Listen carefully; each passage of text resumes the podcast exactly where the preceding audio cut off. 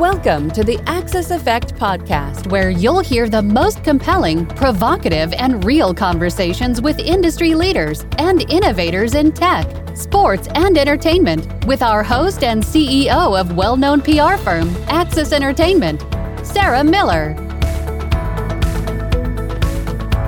This is Sarah Miller, your host for the Axis Effect, and I'm here with Projjal Ghatak, the CEO of OnLoop. Hi, Projjal. Thanks for joining me for the third time in a row, which never happened.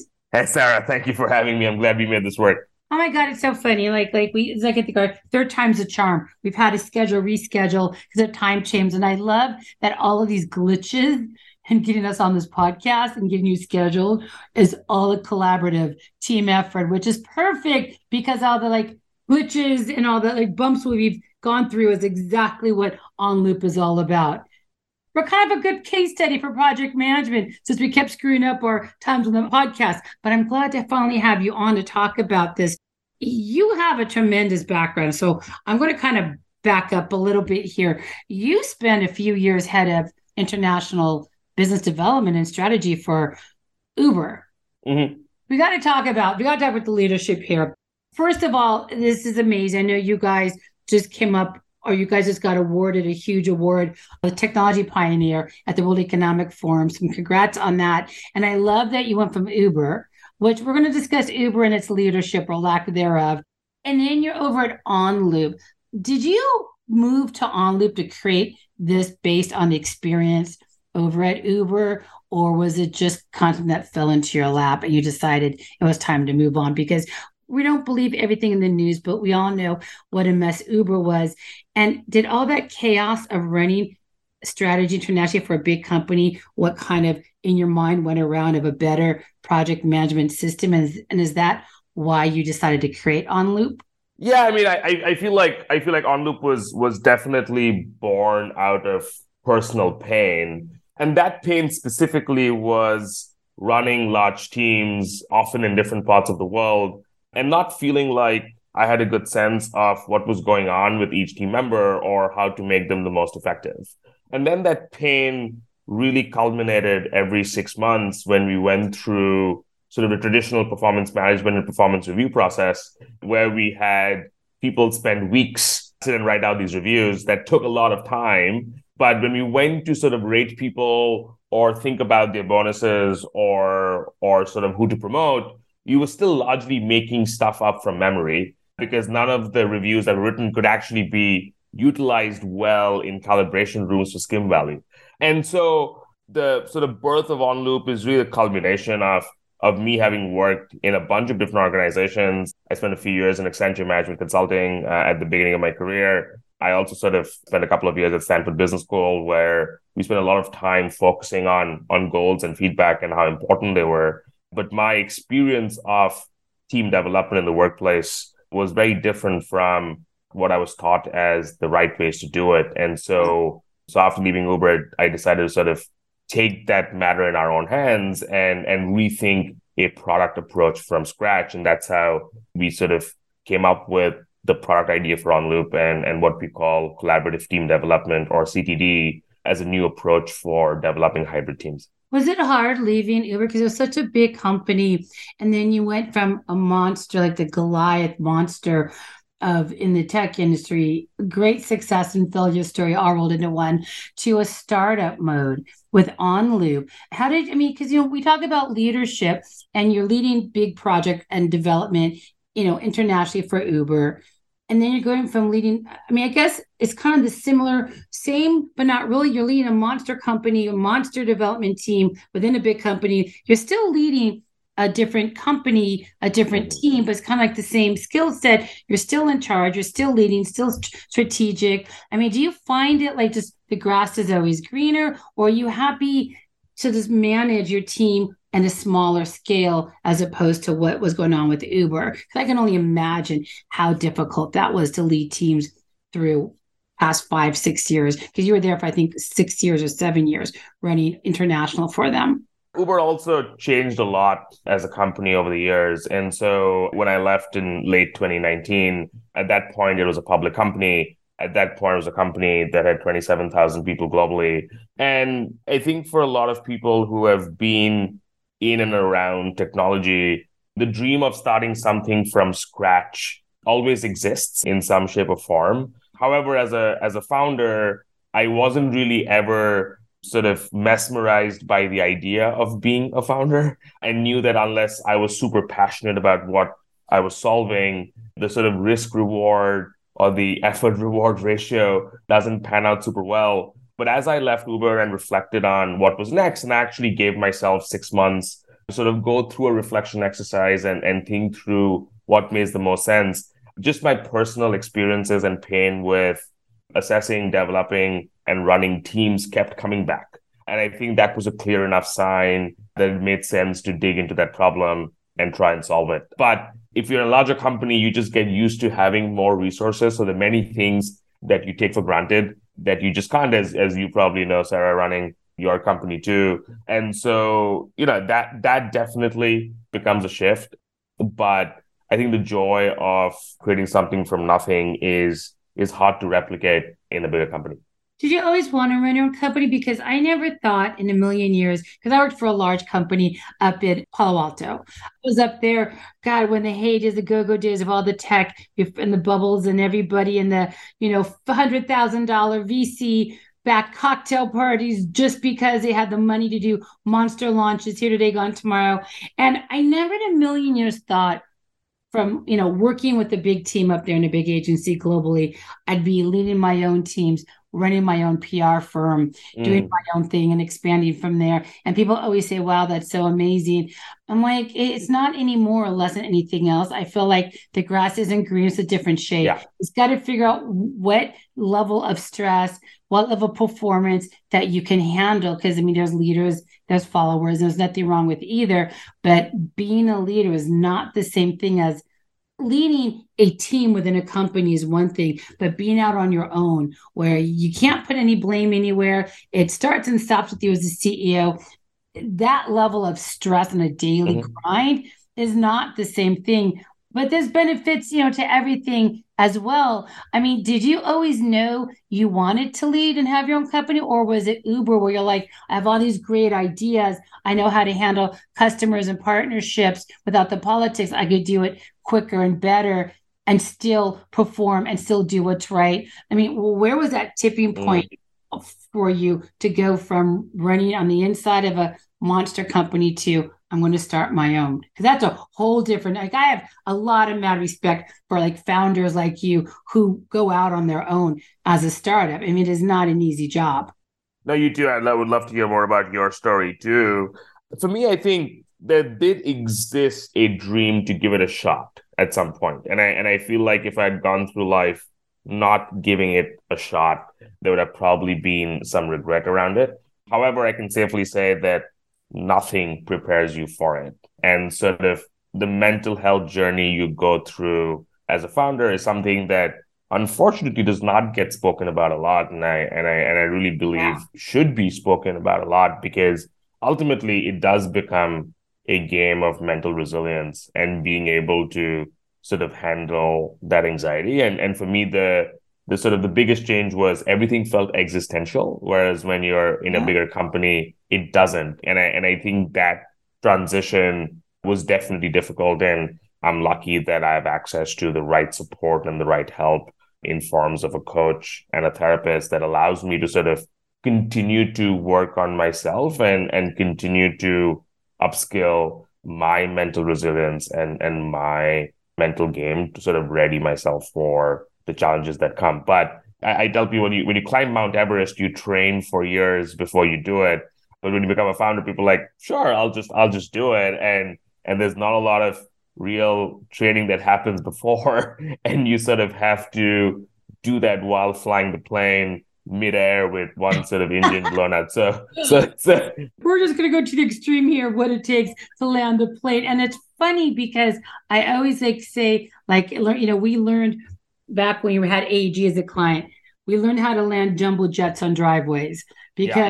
We cleaned up the messes, strategically did they go to market, did all the PR, but we had a monster global event and we had to shift and pivot to probably what was completely manic and crazy and nobody thought was possible. It was almost impossible to achieve what we're able to. So I always joke around that we learned how to land jumbo jets on driveways, but you know, you always have to land no matter what it is. So I do love your analogy on leadership and everything of it. And and what I love also, I mean, not just the fact that you pivoted over, you've had this company for a few years now.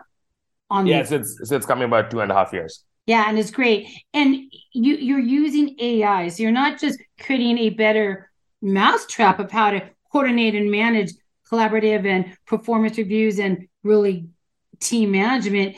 You're taking a step further by jumping into leaning into technology, leading mm-hmm. to what you know where the future is for more productivity with AI. And I love that you're doing this because we're always talking about a lot. There's a lot going on with AI right now and ChatGPT. I was at breakfast with a good friend, and he said they're using it, feeding it so much stuff, it kicked out a monster presentation deck mm. on a global event for them. And I was like, oh my God. Then I was told by somebody to start using a different one for press releases and stuff. So I feel like everybody's going crazy. Well, our jobs were replaced by robots. And we were all laughing years ago when people yeah. were saying that. But now it's like, ah, I can make it easier, quicker, less painful using AI. But let's, I, I want to talk to you about this because I haven't jumped into it yet. I mean, we've done a few podcasts. I'm just starting to get the hang of my ChatGPT account, but I have to keep feeding it details every day to train it what to look for and how to do it. And like that to me is so exhausting because you got to spend mm. hours every day just feeding it a bunch of information. Like I know you're using it, and you're using AI you're using GPT-3, using it to do like uh, employee reviews, performance reviews. Like, talk me through this process because yeah. you guys have your Prism technology in there, uh, your product, but you have to feed it every day in order for it to start learning your patterns and what to do. How are you trusting AI to do performance review on somebody when it's just feeding whatever it's being given that may or may not be accurate at the end of the day? Yeah, totally. So we see sort of ChatGPT as a summarization culmination tool in our product. So essentially, the individual bite sized captures on specific situations are captured by a manager or a peer or individual. And then we run it through OpenAI GPT-3 engine, which is a precursor to ChatGPT, to help summarize and compile it and build out a narrative. And that sort of transformation of disparate phrases and and tags and sentences into a well-written narrative has already been pre-trained in the GPT-3 engine based on other data it's ingested. So we don't really have to do much training on top of it other than supply it with the prompts that has the original specific sort of bite-sized feedback captures that it's able to transform I think the beauty of where generative AI is going is no different from the industrial revolution, other than sort of the more wider ubiquity of some of these use cases. And and frankly, you know, now when I when I think about writing an article or or thinking about a book title or uh, needing to research any particular topic, it's such a huge zero to twenty sort of workflow hump that ChatGPT gets you over because often when you start something from a blank slate, you just get stuck. And so it's such a powerful tool to unleash human creativity in so many ways. And I think what it allows humans to do is focus on the things that are truly human. And you know, I, I talk about this a little bit now that we've lived in an era of knowledge work in the last sort of two, three decades that's likely going to transform to an era of emotion work in the next two or three decades, where a lot of this quote unquote simpler knowledge work can probably be automated in the same way a lot of the simpler manufacturing got automated 40, 50, 60 years ago. And this is not any different. And it's a move in the right direction. Whenever there's something new and disruptive, there's a lot of hype in either direction. People are worried about there's no more homework in school. But frankly, despite calculators and computers, people still learn math. And so, despite Chat GPT, we'll still learn how to write essays and do creative writing, and we'll figure out a way to keep the tech out. But I think we live in incredibly powerful times to see what technology like this can do to enable us even further. Yeah, and, and like I'm always a big believer, in, you know, lean into tech. You know, yeah. The only way you're going to thrive and thrive is if you understand it. I'm not saying use it, but you got to understand. You got to know what it's there for. And I know I read an article that the schools or universities in New York will not allow it because people are figuring out if I'm going to use Chat GPT to write my essay paper. I, so I got a four or five page essay paper. I'll get an A on is written by intelligence that may not have been mine. when I'm out partying, and so they're now trying to like like kill the technology. And I do get I do get some technologies. Yeah, I, I mean there, there's a fine line there. Like for me to, I want to write a paper or a book mm-hmm. or leadership for a client. Do we want to go spend you know billable hours writing a white paper? Do I just you know spend two three hours feeding in a few keywords and let chat give me back what I need, but then you're putting somebody's name on something they didn't write. And I love that that argument because whatever it gives to you, it's not going to give to anybody else in the world. I yeah. it is yours, but I, I see why the schools are kind of saying, hold on here. We can't have kids submitting papers that they never wrote, they never learned. But I just like, but you got to understand the more technology savvy you are, the better off you are in your career down the road.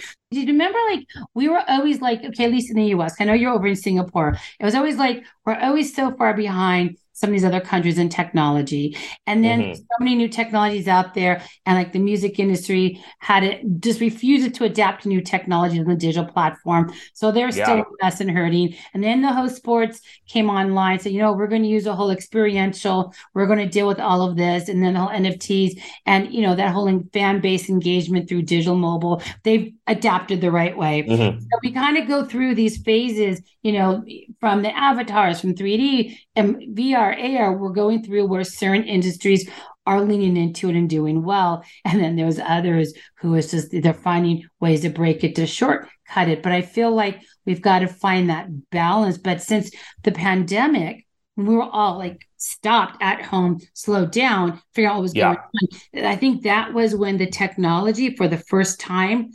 superseded human intelligence and got ahead of us. We're always trying to catch up with technology. We're always trying to lead with technology. We're always trying to find better technology to lead that better experience.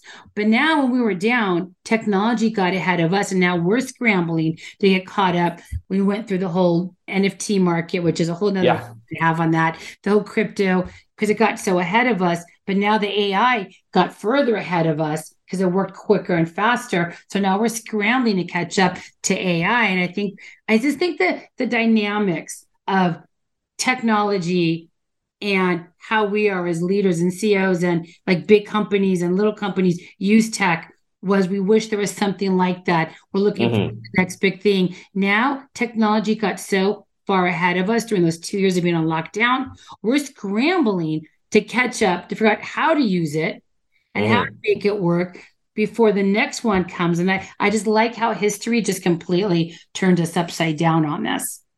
No, totally. One thing that I've been doing more lately is study history and and sort of understand previous eras when you know similar or or somewhat parallel leaps were made and and and how the world adjusted and how they moved on because that takes away some of the sensationalism. Same thing with with capital markets and recessions and inflation yeah. and downturn. And and what's going on right now looks exactly like in the, in the 1970s and it's not it's it's not that different but we tend to we tend to forget that because these things happen once in a lifetime. And so unless you actually go back and and read and understand what panned out you feel like it's all new but but there's flavors that have happened in the past. And so I feel like as I get older, I, I definitely become more of a history buff and try and sort of read the past to potentially help navigate the future. Well, you kind of have to know, understand, and appreciate your past to understand where you are now to try totally. to figure out where you're on the future. And let's talk about OnLoop. And so I know a lot of people use Slack. Like I, mm. I used to hate. I have so many screens and so many social media platforms, and there's text, there's WhatsApp, there's there's so much going on. I know Slack was really good for collaborative and stuff. You guys are working, OnLoop is working mainly I'm not saying mainly, but only with Slack, I think. But you're using the AI. So if we're using Slack and we've got a lot of people collaborating and a lot going on, are you, is this where OnLoop is coming in? You're taking all of that data, content, meetings, notes, and you're using the AI model to recap it out to everybody. Is that an accurate or am I way off base?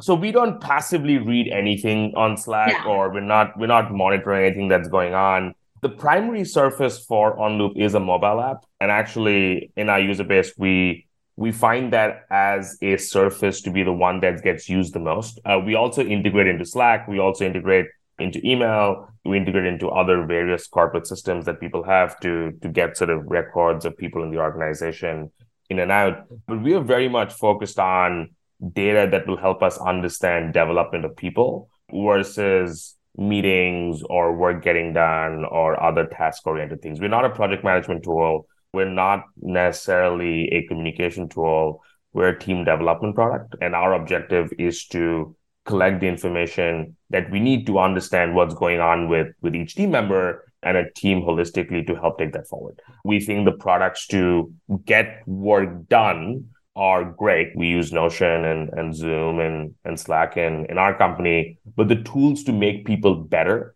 or give team members clarity or help them achieve full potential have been super lacking behind. And that's where we're building OnLoop to catch up with the tools that have helped work get done. Okay, so take me through the steps. So yeah. I, you could go on to onloop.com. And if you're not sure if you need OnLoop, you could take those questions. If you want more insight to your team's development, or you encourage them to all, you know, to work the way you want in AI, to understand what their daily tasks are. It gives you a few really great general questions. And then, mm-hmm. you know, do you need it?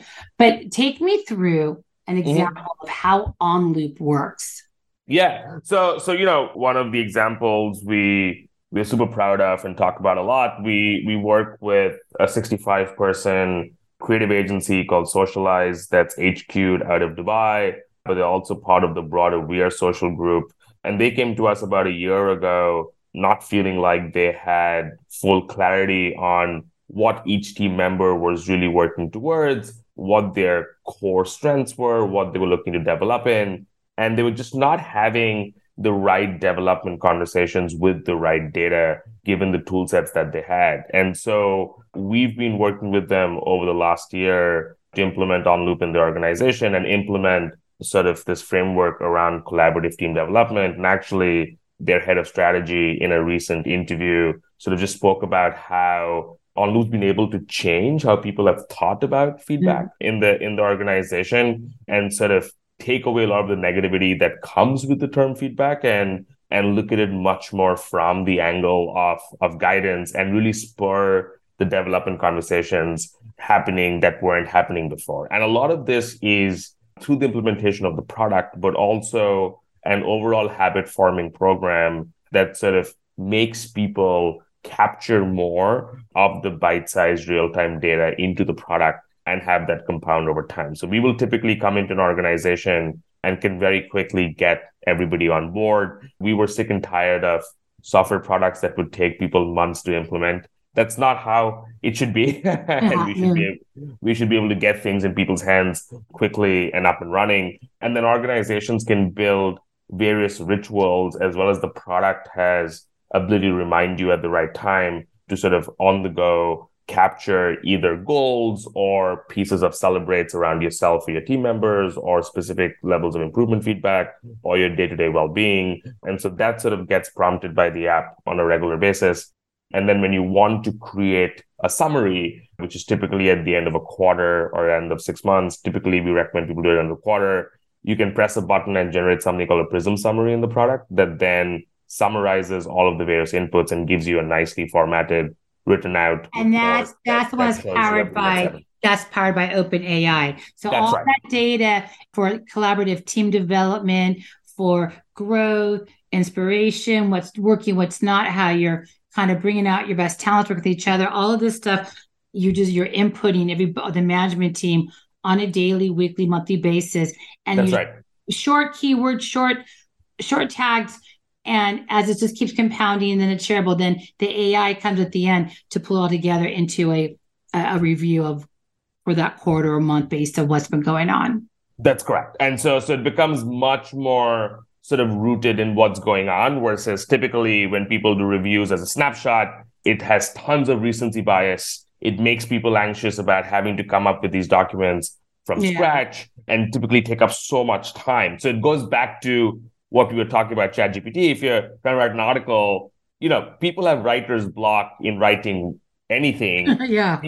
Think about having to write 20 reviews on your colleagues. And so we don't think that managers should be essay writers about their people. Yeah. What they should be good at is is observing behaviors and pointing them out. And and that's what the app helps you do is really help identify what each person's superpowers or blind spots might be and then and then use technology to narrate or summarize or, or collate what's going on. And so it's really about flipping the process around into what feels a lot more intuitive versus sort of a backwards compliance process. And I love that because it is, I mean, nobody likes writing reviews and we i think we are all a little biased at a management level sure yeah. we see the good bad and different we want you to improve we want you to do this we want to be an open mind but between the politics that you get these big huge companies ceos of conglomerate global companies it's, it's hard as human beings to not form biases.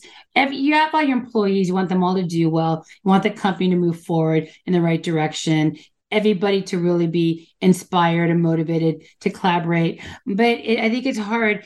And I think this is good if it takes the biasness out of these reviews, because let's be honest, everybody knows, yeah, they always say my boss, my manager's an asshole, or I don't get along. We don't see eye to eye. We're just laws of attraction. There's no chemistry. We don't really do drinks. He just has his style. I mean, but even though certain people do a really good job, I know that a lot of people feel like they're not valued or they're not appreciative. And because it's it's, it's based on bias because mm. i'm not saying that that's always the case. People just deserve to be fired. They just aren't good at what they do or they don't care. Let's just be honest. There's no way around that. But then people do stay because they have a relationship when they shouldn't. People don't get the credit they deserve or the promotions or the support because it's a personality conflict but they're more than qualified. So i do think removing the biasness from this is such a clean way to motivate and inspire your team to do better. Because if you really need all of that, you're not going to get if somebody's biased towards or against something else or has their own agenda. So I love that it's kind of like a clean slate. If you're at any job, any team, you're earning what you're putting into it and you're getting the accolades that you deserve that you need to keep moving forward and it does no biasness no emotions in between so it is kind of, yeah, I mean, we're talking about robots. There's no emotions. It's pure facts. It's science, yeah. it's math. There's you can't bullshit through that. But I feel like you touched on something in the beginning a while ago, which all about you know the mental. Like I feel like the stress of being an executive. I feel like using AI, using OnLoop to manage the collaboration, do all of this.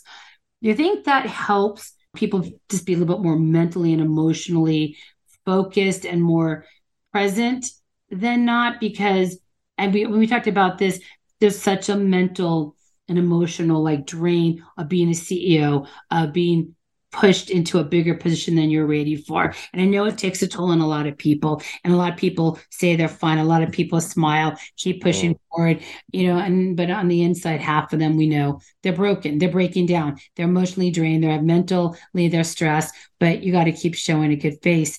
And I feel like leaning into AI and the technology, does that take some of the burden off? Or do you think that helps? Or do you think that keeps everybody from talking more when they do need to reach out for guidance and leadership.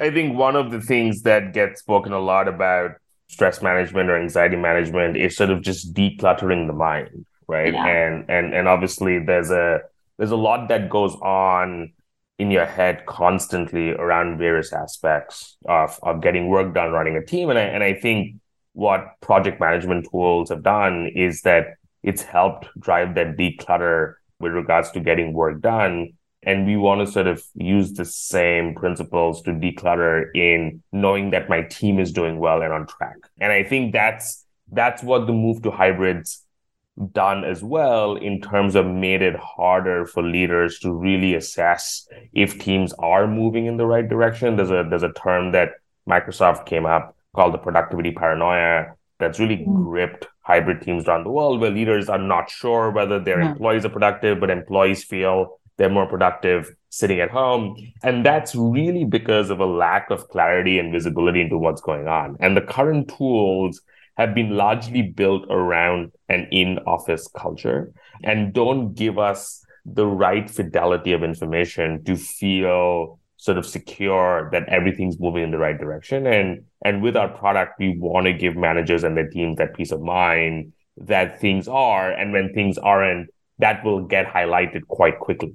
Versus you having to dig through it and keep pinging your team members and and asking where things are and and and what's going on. And so so much about management is just anxiety reduction. Yeah. and I think the both the pandemic as well as the post-pandemic shift to hybrid with the current set of tools and processes has definitely increased everyone's anxiety and that's pushing a lot of leaders to also ask their teams to come back to the office full time. But, but uh, I feel like they're not coming back. And this is what I love about what we're talking about OnLoop. People are still staying hybrid. One yes. corporation is cheaper. Why should I pay for people to be in the office? I could downscale, be more productive, have you know calmer less mental anguish and anxiety but it's also cheaper because i'm not paying for the big space and the overhead long as you're productive at home. And i know some companies want people back in the office because mm-hmm. like you said they want to know that they're actually working not just home slacking off. And there's people who are more productive at home they're not around such an anxious environment. It's quiet and they're just able to focus and get back into their groove to where they know their productive times of the day are better than it was grinding through meetings at an office. So I do get this is the new normal. We will always be yeah. a hybrid society. We'll never go back to an office society. We'll, it, it's just not going to happen. And I love this, but you're not in office. You guys are virtual, right? We're global and hybrid. So we have offices in Singapore and New York. And so you started on, you started OnLoop two years ago during the pandemic. 100%, 100% okay. remote. And, yes. and were you, and yeah. So let's talk about this. Were you as a CEO then tell me where the difference is. You were, were you yeah. constantly like, okay, we're all over the place. What are you doing? What are you working on? I need to know. Then you start stressing now with all this stuff going on. Oh my God, did I talk to that employee or that vendor, that employee? Did I get this done? I got to ping them again. Where is that report? Why is this not being done? I mean, did you actually put OnLoop? Like, were you your own beta? And did you absolutely difference? Part of the reason why we've kept the team global and hybrid because it's important for us to feel our own pain to solve it. And so a lot of the intuition around product development also comes from having a very diverse global org. And so we are able to suss out our own problems better than even our customers tell us. And that actually really helps you when you're your own customer and you get to learn. But I will say it is it is incredibly hard running a global remote org. And I think especially when you're a younger company and you know you have to work harder than the average company. It is much harder to rally people and get them inspired yeah. and sort of hunker down and go through tough times if people are spread out. If you're in the same room you can go and grab dinner together. You can you can go have a laugh in the same room and that makes work feel less like work. It's very doable to create that psychological belonging across borders and across geographies, but it is tougher and requires leaders to be a lot more deliberate about yeah. forming that culture versus just hoping that it happens by osmosis. Whereas if you think about the sort of startup culture folklore, it's about six dudes in a room coding away and, and hanging out. Like that's just not what it is anymore. And and that requires deliberate change and deliberate evolution of habits, which is never well, easy. I think but... that's where the mental stress of work comes in with everybody because we were we had that as much as it drove us crazy to be around the water cooler and dealing with people in our faces and not having our space. I felt like we we went on lockdown, but mm. now we're not going back to that. But I feel like I mean it, it's not just being an employee. It's you know as a leader, as a CEO, your friends, your board, your advisors, life has shifted. We are in a high yeah. world from this point on, from event to anything. And so I do think it's harder for people to understand. I think you have to make a little bit more of an effort to reach yes. out to those who if you need help, if you're stressed. I think as a CEO, you got to make more of an effort to reach out to those you relied on that you need to bounce things off of, you need to talk to. I mean, we don't, we normally tell me most CEOs, you don't talk to your staff anyways, because you're on such a higher level. So, but you know, I used to go grab drinks and dinner with um, other CEOs and my advisors constantly. And but now nobody does that. So you have to pick up the phone. You have yeah. to make the effort. I see a lot of these guys, you know, on social media pick up the phone, check in on somebody. If somebody always does their Zoom calls with their video off, or if you don't hear from them or they're short in their answers, there's just no reason or excuse to ignore a relationship, friends, mm. coworkers. There's no reason to walk away from somebody. If somebody wants to talk to you, we used to ignore phone calls and texts, but they're saying pick up the phone now. Don't rely on technology. This is where technology has like kind of no future mm. when it comes to human interaction That's and really talking and checking up on people because they need that face to face. They need to feel like they're seen and heard, and they need to feel like, okay, I feel better just having a conversation with you, 20 minutes, dinner, whatever it is, because they needed that, like they just needed that connection. And I feel like that is more prevalent now. People thought, well, you know, pandemic's over, whatever, people are back running around again, but they're not. They're really not. And I think there's still a huge struggle of how to adjust in a post pandemic world. And I, I think we're still not even at the um, height of that right now. And that's where I feel like, like you said, if I could offload a release, a report, mm. or proposal into AI, mm that's my time to focus on me, the mental, the spiritual, emotional, whatever your me time is, whether it's to go talk to somebody, reach out.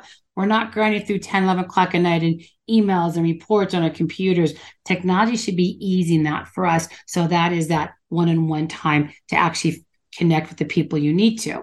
No, absolutely. And, and we are very much on the ground floor of figuring out how hybrid works and yeah and and sort of the next phase of globalization. I think in the last 50 years, if you wanted that dream job, you flew around the world to go find it. If you wanted to work in technology, you moved to Silicon Valley, or you wanted to mm-hmm. work in finance, you moved to New York or London. I think the next 50 years, the world's best jobs will come to people and sort of they will go find them where they are. And then we will build technology, be it sort of new VR tech as well, or or better ways to interview folks to make that experience feel more immersive across borders versus getting everybody into the same room. Well, I think they're still saying, hey, relocation, you have to be here, you have to move here. And I do get that. But I think that may be also an excuse for people to get out to take that mm. move. But I feel yeah.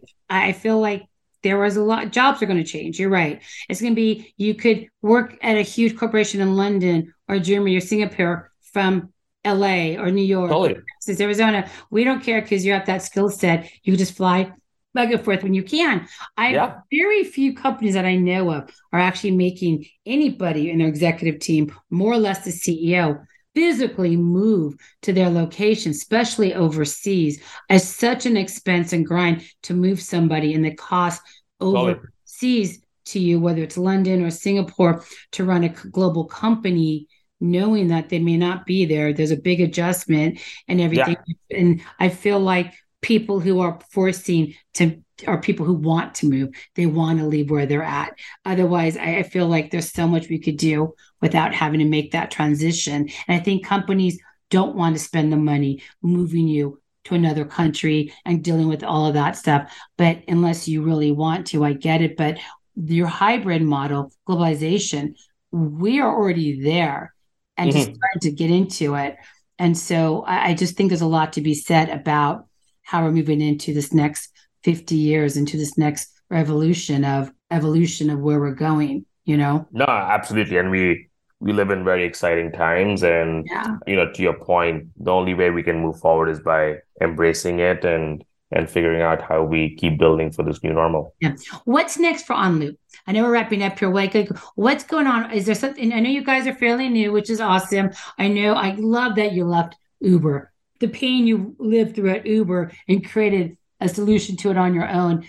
Like, what's next? Is there anything? What in the future for 2023 when it comes to bettering our managerial development and communications through OnLoop?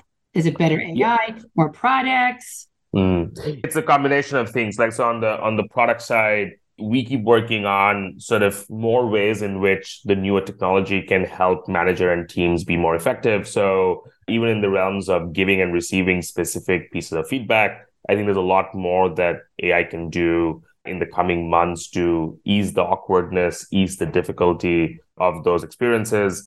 We're trying to codify sort of what's going on at a team level into a more quantitative score. We take a lot of inspiration from fitness and what's happened with the Oura Ring and the Whoop Band and their ability to take things like diet, exercise, and sleep and then quantify it a little bit better to help people take next yeah. action. So, so we're very focused on how do we create habit and then how do we use the best in behavioral science and AI to keep creating that habit.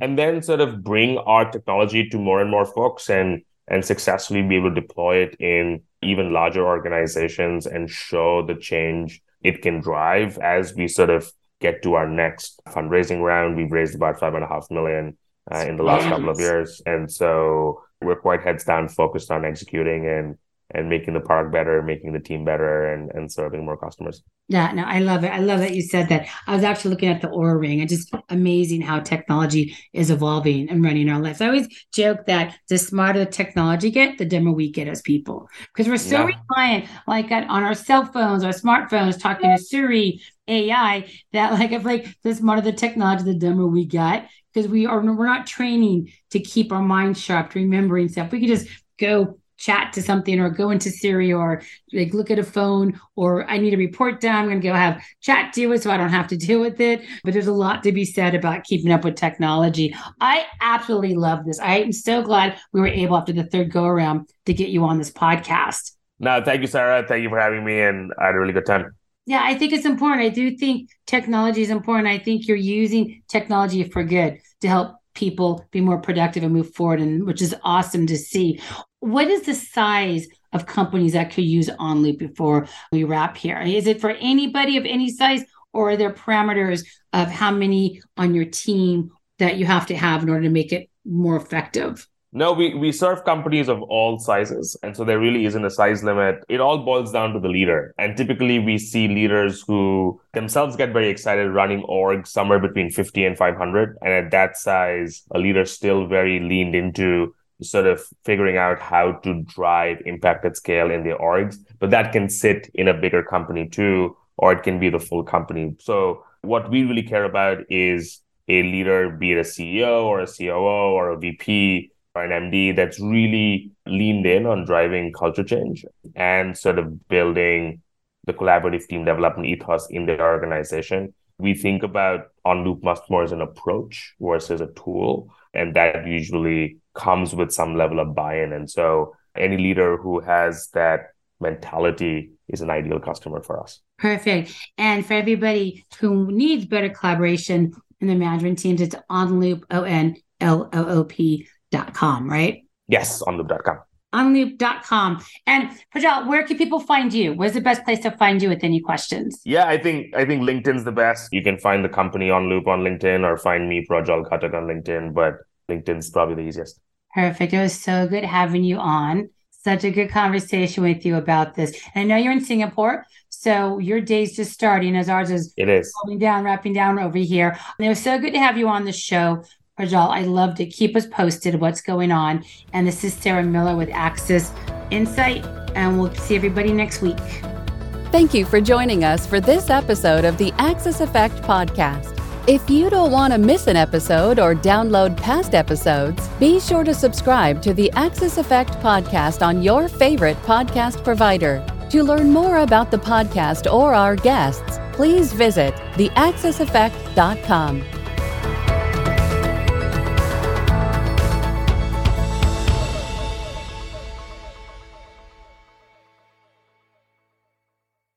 This podcast is a part of the C Suite Radio Network. For more top business podcasts, visit c-suiteradio.com.